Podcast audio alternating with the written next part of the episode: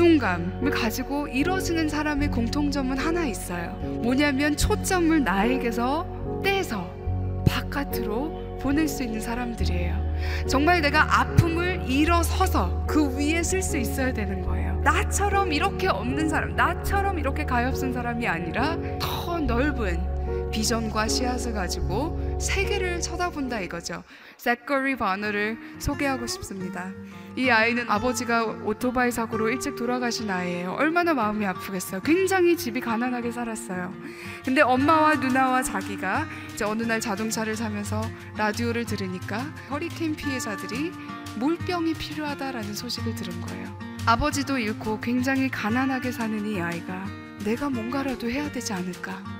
그래서 이 빨간 wä건을 끌고 다니면서 물병을 모으기 시작했어요. 이 사람들이 피해자들이 물이 필요하대요. 좀 도와주세요. 그래서 이 아이가 물을 모으기 시작했어요. 그 다음 날 근데 또 소식이 들렸어요. 이제는 물뿐만 아니라 속옷, 양말, 치약, 샴푸 뭐 이런 게 다 필요하다라는 거예요. 그래서 이 아이가 그 배낭을 만들어서 내가 그런 것들을 다 모아서 기부를 해야 되겠다. 아주 이 아이가 짧은 시간에 600 배낭을 만들어서 기부를 했어요. 근데 이 아이가 더 나가서 이거 가지고 부족하다. 내가 이제 비영리 단체를 세워서 내가 이 일을 계속해야 되겠다라고 생각을 했어요. 그래서 오늘날까지 엄청난 노숙자들과 어, 피해자들을 돕고 있어요.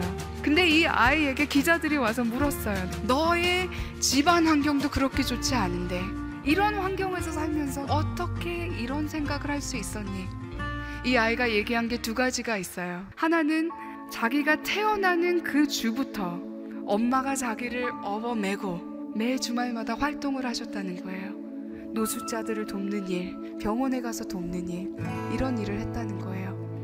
그리고 두 번째 얘기한 게 있어요. 뭐라 그랬냐면 하나님께선 우리 모두에게 목적을 주셨는데 이것이 바로 나의 인생의 목적이다라고 얘기를 했어요.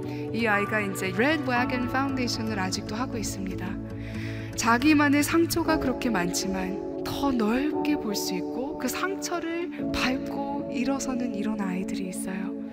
여러분 이제 우리도 팔이 안으로 굽는 게 아니라 이젠 바깥으로 내가 원하는 것, 내가 필요한 것들 이거 바로 뭔지 아시죠? 이제 열등감으로 변하는 거예요. 오래되다 보면 그게 아니라 이제 그거를 이겨내고 정말 남을 그리고 세계를 돕는 우리가 될 수 있기를 어, 정말 축원합니다.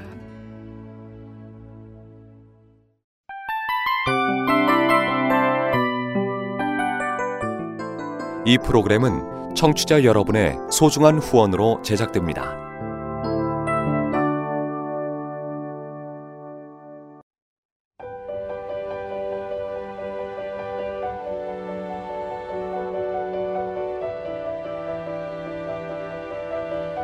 세상에는 수많은 교회들이 있지만 더 깊이 있는 말씀 강해를 찾기 위해 크기로만 교회를 선정하지 않습니다. 보다 좋은 영적 콘텐츠를 더 많이 나누기 위해 방송비를 받지 않습니다. 1년 365일 복음만 전하고 싶어서 우리는 광고를 하지 않습니다. 온누리의 복음을 땅끝까지 CGN TV와 함께 땅끝 성교사가 되주세요